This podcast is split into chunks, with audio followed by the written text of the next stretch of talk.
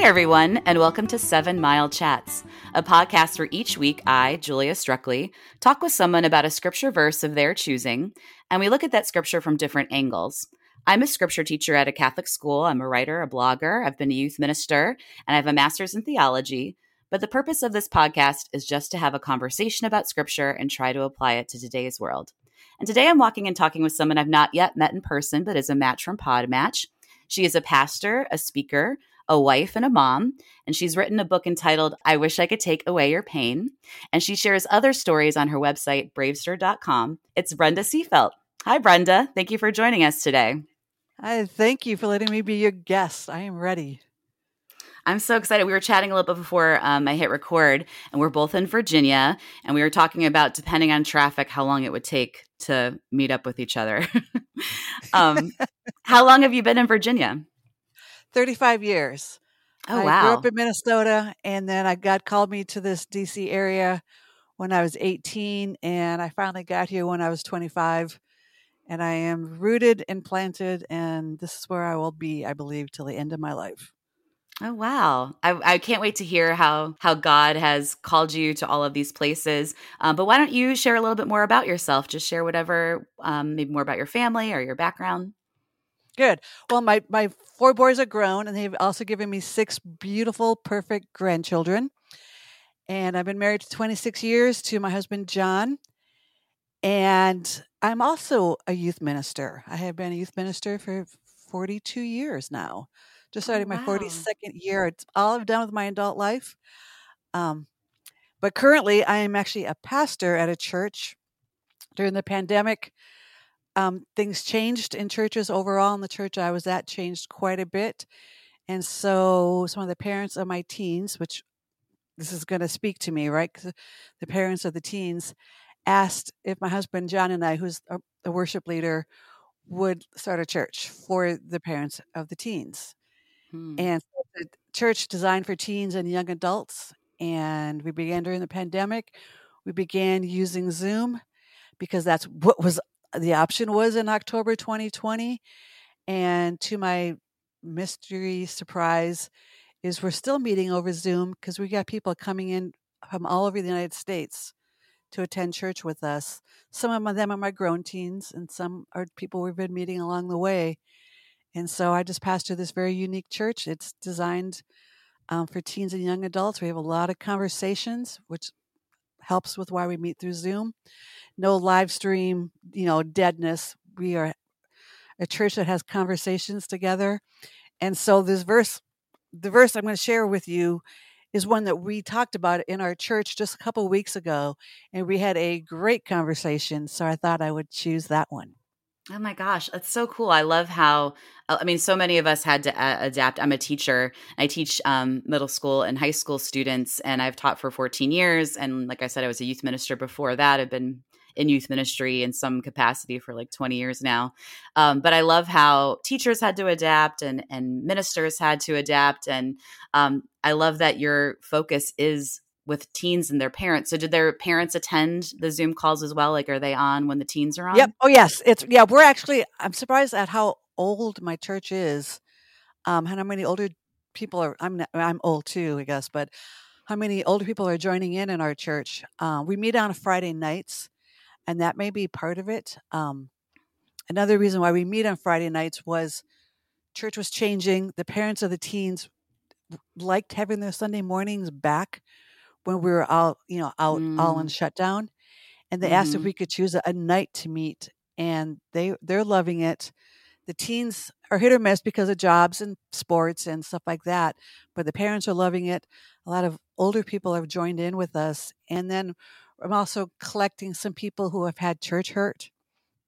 The thought Mm, of going back to church on a sunday morning has been too much but they can come on a friday night and try us this way try church in a different way try um they you know they sit in the back row keep your camera off and just Mhm. try us and you know slowly over time they turn their cameras on then they start having the conversations with us and there's been some real healing happening Mm. um, because there's because it's just who we are very bible based being shared on friday nights It's beautiful. Oh my gosh, that's that is beautiful. I love the intergenerational um, communities. I'm I'm Catholic, and there are some parishes that do that for their catechesis, where they and it, it's just such a cool ministry, so and I love how it happens so organically for you. So it's definitely spirit driven. It sounds like, and I can't wait to hear about this verse that you've chosen. So um, what I'm going to have you and, and tell us like you know why you picked it, but I'm going to have you read it for us first, and then right. we can get into um, why you picked it. But we are going to be talking about today, everyone, Philippians, uh, which is a, a, book we've talked about. We've talked about um, an earlier part of chapter two, but we're going to be in Philippians chapter two. And I believe we're doing verses 19 through 29. Is that correct? That is correct. I'm going to read out of the New Living Translation. So if the Lord Jesus is willing, I hope to send Timothy to you soon for a visit. Then he can cheer me up by telling me how you are getting along. I've no one else like Timothy who genuinely cares about your welfare. All the others care only for themselves and not for what matters to Jesus Christ.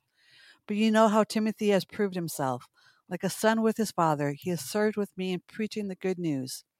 And I hope to send him to you just as soon as I find out what is going to happen to me here. And I have confidence from the Lord that I myself will come to see you soon. Meanwhile, I thought I sh- should send Epaphroditus back to you he is a true brother, co worker, and fellow soldier, and he was your messenger to help me in my need. I'm sending him because he has been longing to see you, and he was very distressed that you heard he was ill. And he certainly was ill. In fact, he almost died. But God had mercy on him and also on me, so that I would not have one sorrow after another. So I am all the more anxious to send him back to you, for I know you will be glad to see him, and then I will not be so worried about you. Welcome him in the Lord's love and with great joy, and give him the honor that people like him deserve. For he risked his life for the work of Christ, and he was at the point of death while doing for me what you couldn't do from far away. Uh, this is such a cool, yeah, such a cool passage. Um, I'm going to give a little bit of kind of background of like where we're at in Philippians and about the letter, and then I'm going to ask you to share why you chose it. So, like I said, we've done um, some other passages from Philippians before in chapter one and earlier in this chapter. Um, there's a really famous one from chapter four that we've done. And uh, the community of Philippi is in Greece or was in Greece at the time. It was one of the first European communities that Paul wrote to. He wrote to this community when he was imprisoned. And as you heard Brenda read, um, he is introducing Timothy and also talking about another early Christian, Epaphroditus, which I totally butchered the name and you'll have to correct my pronunciation. You got, got me? Okay, you got it. All right. But it's it's such a joy-filled letter. Like even though Paul was imprisoned when he wrote it, I'm always struck when I read this letter about like just the joy that he writes with and he obviously has a great affection for this community and for Timothy who's introducing here. So, my question for you Brenda is take us on your journey. Why did you choose this passage? Cuz these verses are often skipped over and we yeah. don't consider the, the depth of them um, mm-hmm. You know, one because Timothy we know a little bit about, and then there's Epaphroditus, a name we can't pronounce, so we just kind of skip over this whole chunk. But, but we just did a we just did a verse by verse study of Philippians um, at our church, and this section just it just popped out at us in such a way that I had to share because I had for me it was new also. Mm-hmm. So we talked about Philippians being you know part of the epistles epistles was reading just reading other people's mail. So here we got mm-hmm. Paul, you know, teaching. Then he starts talking about Timothy and Epaphroditus, really like we're just overhearing his conversation in other mm-hmm. people's other people's mail. And I, we had this thought, you know, can you imagine being personally mentioned in one of mm-hmm. Paul's mm. letters? How that Philippian mm-hmm. church would have felt when they're like, "Oh, Timothy and Epaphroditus got mentioned," blah blah blah, and then you know over time those names get canonized like this that's just mm-hmm. a crazy thought so what were some, some of your um oh no i would love i'd love for you to give us um some background if you if you know some more historical context for us if that's what you were going to share yes let's you know so you know the author is paul like you mentioned and he is mm-hmm. he's an oppressed jew you know we think mm-hmm. sometimes we think of paul as being of the upper class because he he was you know an educated jew but he remember he was also under the Roman authority. He was a Roman citizen, but we know in other parts of the book of Acts, it didn't matter that he was a Roman citizen because he got beat anyway. But he now he's mm. sitting here in prison because he exerted his rights as a Roman citizen, and that led him to prison to wait for his trial. And as you read in the book of Acts, it turned out to be a pretty crooked trial in the end. And then it eventually took his life. So the authors is Paul, who is, I just want to put, is an oppressed Jew in a colonized country. Mm-hmm. And then we have Timothy, who is the author of 1st and 2nd Timothy. And we read about Timothy eight times in the book of Acts. And every time Paul mentions Timothy, it's always full of affection. You can see the impact that Timothy had on Paul's life. There's, mm-hmm. you know, mm-hmm. great respect and admiration for the young man that Timothy is growing into. And then we have Epaphroditus. This, again, this is the only reference to Epaphroditus in the entire Bible. And he's one of the Philippians, which is what we learned in this section. And the Philippian church sent him to encourage Paul. And as we read, what an encouragement Paul was. So he was also very likely a Greek Gentile. The city of Philippi, like you mentioned, was, was an, is- an isolated city way out there, um, far from Antioch, far from Jerusalem. And here's this little church that just met because Paul didn't want to go to Philippi, but he got redirected to end up in Philippi, met Lydia, they began this church. And like I said, there's a great love for this little isolated church. And this church, in response, sent Epaphroditus back to visit Paul and to send greetings and all kinds of church news that would just make Paul's day, which is clearly is what he did. And he's probably because if Philippi being a mixed culture, he was a Greek Gentile because the middle of his name is Aphrodite. Mm-hmm. So, which would be a very common name in the Greek culture. It would be very much like um, John or Mark or Paul being named after one of the gods. And so, mm-hmm. Epaphroditus mm-hmm. was a male named after Aphrodite. I love that, and I, I I'm so curious to like um, how did your teens and how did your community respond when you all broke open the scripture together? Okay. So you mentioned this also that Philippians is full of joy. Mm-hmm. Paul mentions it again and again. It, it's almost like he mentions it like a comma. Um, mm. It's it's like he's teaching joy, teaching joy. It's like like a comma. And in, even in this little section, in verse 18, right before, Paul mentions joy. In verse the next verse right after the section, which would be chapter 3, verse 1, Paul mentions joy again. So it's like he's he's writing this eh, this letter, this mail, and he's mentioning joy. Oh, joy. Speaking of joy, I, th- I thought of Timothy. Thank you for Timothy. Thank you for Epaphroditus. And he's back to joy again. So this is a mm-hmm. very through theme. And from our conversations in church, we came up with four aspects of joy that makes it this unique emotion. And these four aspects are is that joy involves faces. And this turns out, as I got to do more research on this, that this is the neurological definition of joy, which in this is from Dr. Allan Schore of the UCLA Psychiatry Department. It is joy is what you experience when you can see in another person's face and eyes that they are happy to be with you. Hmm. So joy always involves a face. And then number mm. two aspect is this is different from that happiness because joy leads to physical expression of joy, often a contagious expression. Like, like with happiness, you're happy, but when you have joy, your arms go in the air, your smile breaks across your face, your heart is warmed.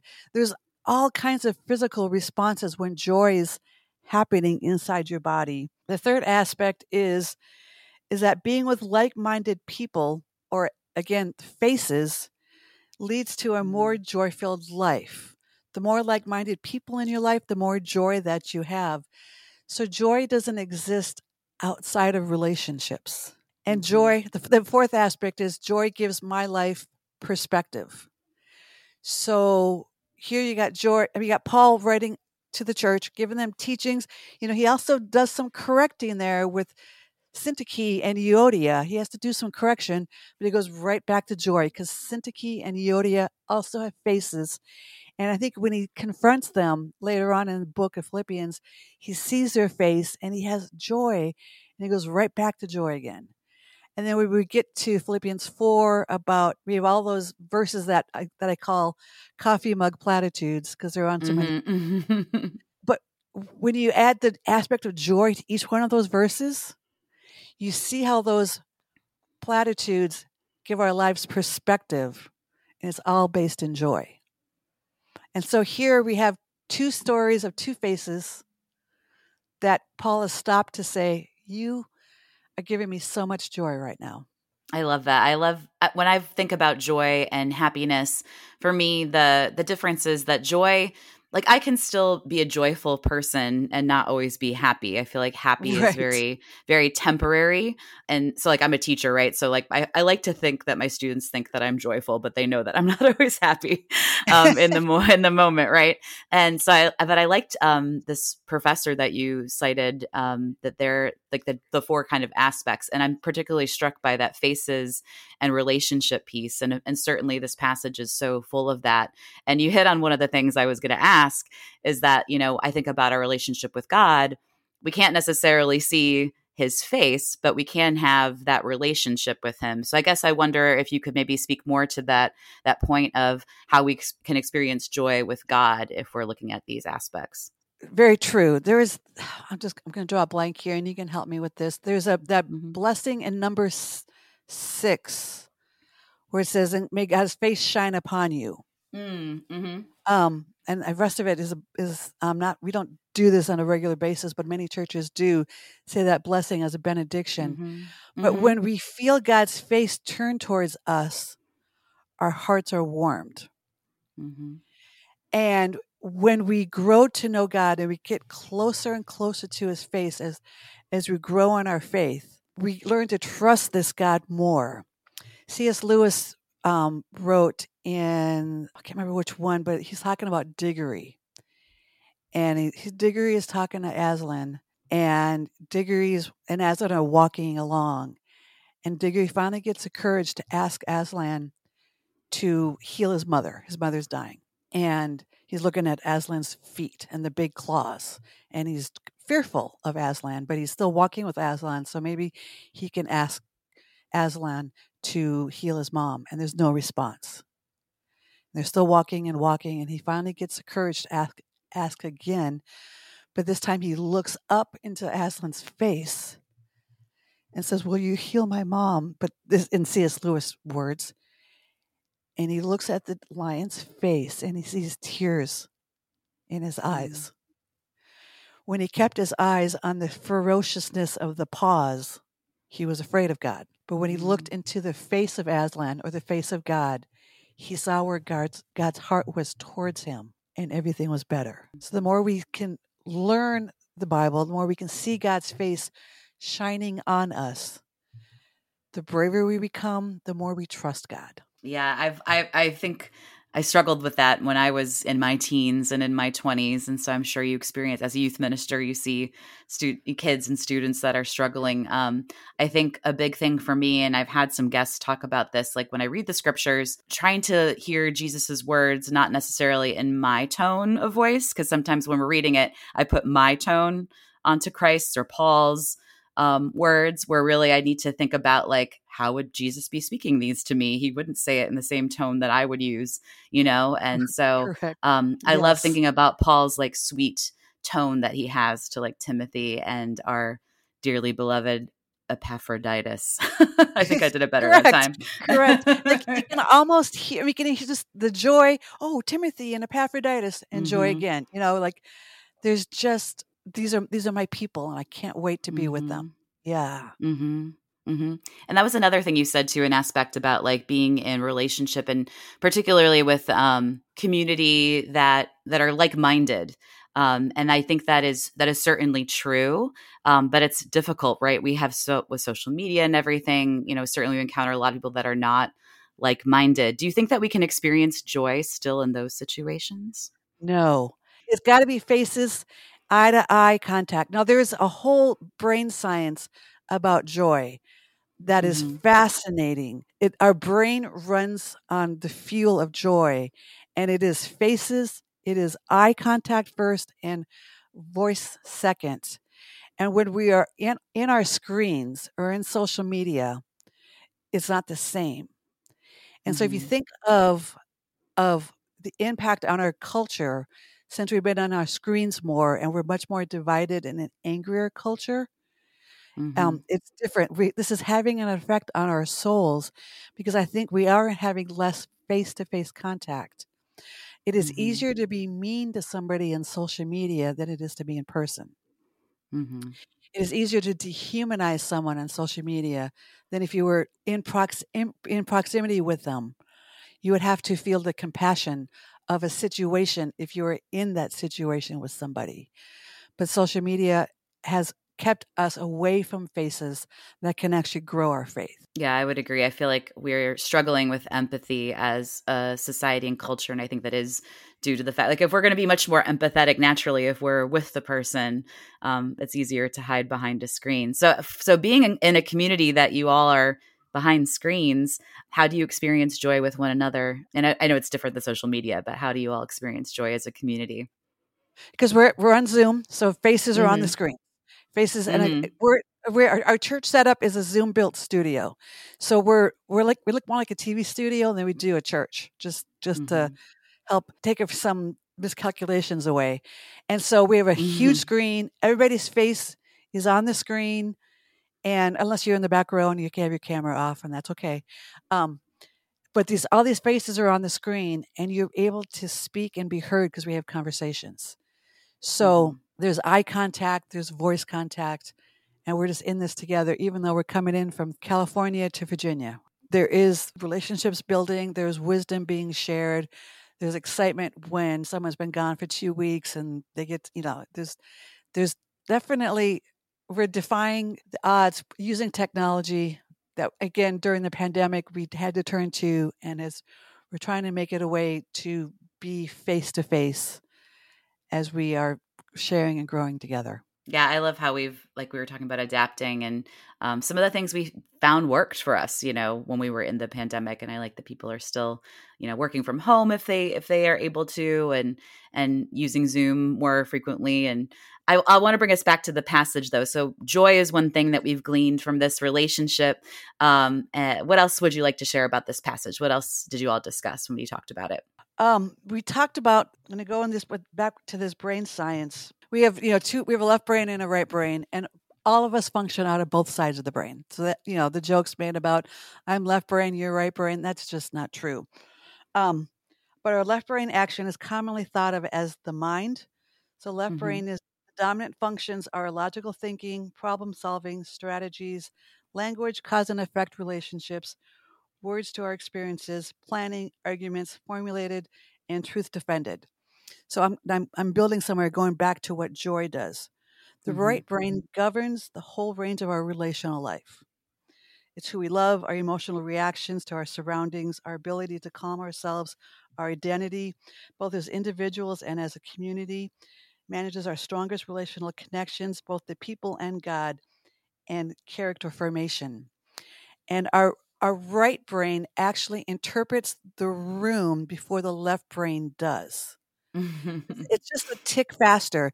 So when you, you walk into a room, your right brain is already looking for faces that are familiar, looking mm-hmm. for voices you trust, so that you are, can can be safe in the room or unsafe in the room. And then when you're safe in the room because there's a face you trust, then your left brain kicks in and you can share, you can make decisions, you can have cause and effect discussions and and share things. Church loves um, left brain stuff like Bible and prayer reading, but our our brains need faces to help us learn the prayer and Bible reading. And so the more we are with our people in a small group, in a church that knows you by name, not in church where you just see someone's the back of someone's head week after week and you leave the building, but you see people who know your name, call you by name, you hear your name said, it brings you to a place of learning because your right brain is active, then your left brain can react. And so I mm. think of this, I think of this science. Paul is in his cell and he's writing letters, but he's by himself. He's got visitors. We know this from the book of Acts and the other books that he's, he wrote. And then he gets to see Timothy. Can you imagine how his right brain felt and his left brain all of a sudden got to be wiser and wiser and wiser. And then here comes Epaphroditus, all the way from Philippi with news from the church. and he, they're just sharing stories back and forth and back and forth. And Paul's brain is just lighting up with all kinds of words just for the Philippian church. And he writes us this whole letter, which is one full of joy, full of these coffee mug platitudes, and full of these nuggets of truth, which makes it one of the most popular epistles. Mm-hmm. And I think mm-hmm. it's because of the faces that he got to see while he was writing it. I love thinking about that. It's when you're speaking about that now, I'm just like, why do we pass over this this passage? Why do you think it is? Why do you think we kind of go more towards the beginning of this chapter or to chapter four? Why do you think we kind of pass over it? The, the beginning is a poem, and that kind of makes sense. I mean, it's a beautiful mm-hmm. poem. Um, mm-hmm. I think this one it just involves a person we don't know in Timothy, and then Epaphroditus. We can't even pronounce the name, much less try to read it. And so it's and then it just feels like it's other people's mail, and like we're just in eavesdropping in Paul's life for a moment. Mm-hmm. But when mm-hmm. we and again, it took this conversation in church for me to even figure this out.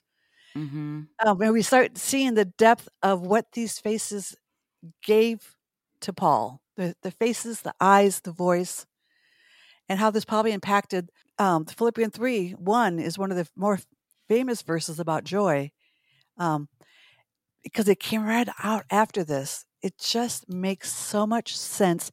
And then there's the brain science that backs this all up. So mm-hmm. it was it just fits together and makes so much sense. And again, churches love the Bible reading and the prayer stuff, but if we can add more joy toward that kind of stuff, we're going to add more learning at the same time. Character formation is part of church, where character formation happens in the right side of our brain. So let's get more people involved in our lives. Amen. I, I mean, as a teacher, I totally like I, I can teach a class and my students will still learn something if I'm just giving content.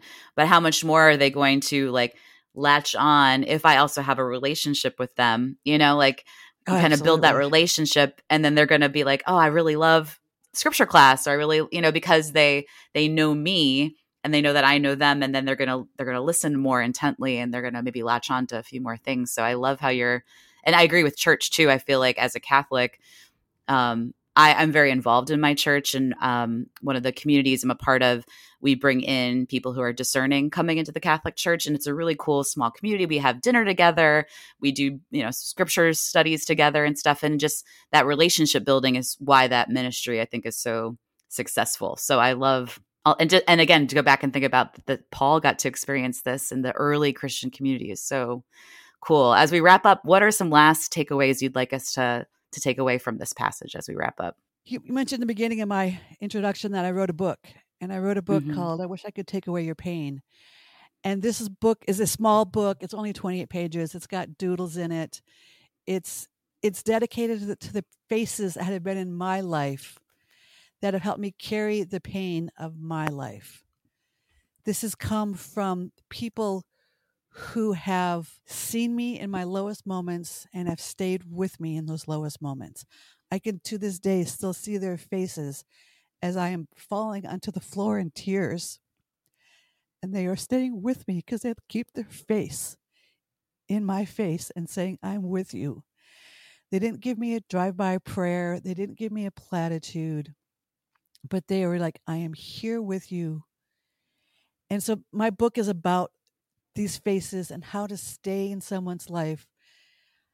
And I, I understand um, when someone's life, someone gets that, that bad news, it could be really hard for you because it could trigger something inside of you or you don't know what to say. And that's maybe why you say a drive by prayer or maybe why you will give them a Philippian 419 or something. Hmm. But it's the people and so my, my book is about how to be that person that stays in the long mm-hmm. haul, how to not remove yourself from my pain, even if it makes you uncomfortable. Because this is the difference maker to get you through to the other side where there's always healing. I mean, as Christians, we're not exempt from pain, but there's always healing. And it is the people who have carried my pain when I couldn't any longer and those people have faces that I will never, ever, ever forget. That's what I write about in my book. Yeah, I think something in the pandemic it was so hard because we couldn't see, oh. you know, our faces, but we went to Zoom. But um, but yeah, those those relationships are so important. It's so, that's why it's so joyful now to be with people again. Um, it, it brings a certain joy. You yeah, think the science behind that, it makes so much sense why the pandemic was so hard mm-hmm. on us. Yes, mm-hmm. we're mm-hmm. made this way. Yeah, uh, and it's and even Paul and and all of his and just it's it's so cool when you look at the Bible that way. So I want to thank you so much, Brenda, for sharing this passage that we we didn't really know about, but now we know so much more. Where can people find your book? I mentioned a website at the beginning. Where where would you like us to to find out more about you and your book? Good. Uh, my book is found at bravester.com. It's um, brave, S T S T E R.com, like hipster. Um, my book is on there, or there's a Kindle version on Amazon. Um, my church, if you're interested, if you're one of these people that are not in church right now and you're just want to be maybe in something like I talked about, my church's largest story, church.com. You can go there and we don't release the Zoom link publicly because we try to protect it. But mm-hmm. you can mm-hmm. s- sign up. There's a form. We'll send you the Zoom link. Pop in, keep your camera off, be in the back row of a church, and see if you can try a church with faces that you will grow to trust. We have so much wisdom to share together, and you're you're invited. Thank you so much. If you all want to find out more about me, you can go on to Instagram at Seven Mile Chats, all spelled out, um, and find me there. And I'd love to chat with you. I'd love for you to be a guest on my podcast. You can reach out through, uh, to me through there. I'm also on X, which seems weird to say now because I used to say Twitter. Now it's X. I'm on there at Miss Strukely One, M S S T R U K E L Y One, where I tweet about. I'm still going to say tweet, tweet. I tweet about what's going on in my classroom in Catholic education. But again, Brenda, thank you so much for being here. Please go check out her book and her church. Um, and thank you for sharing this passage with us. You're welcome. Bye, everyone.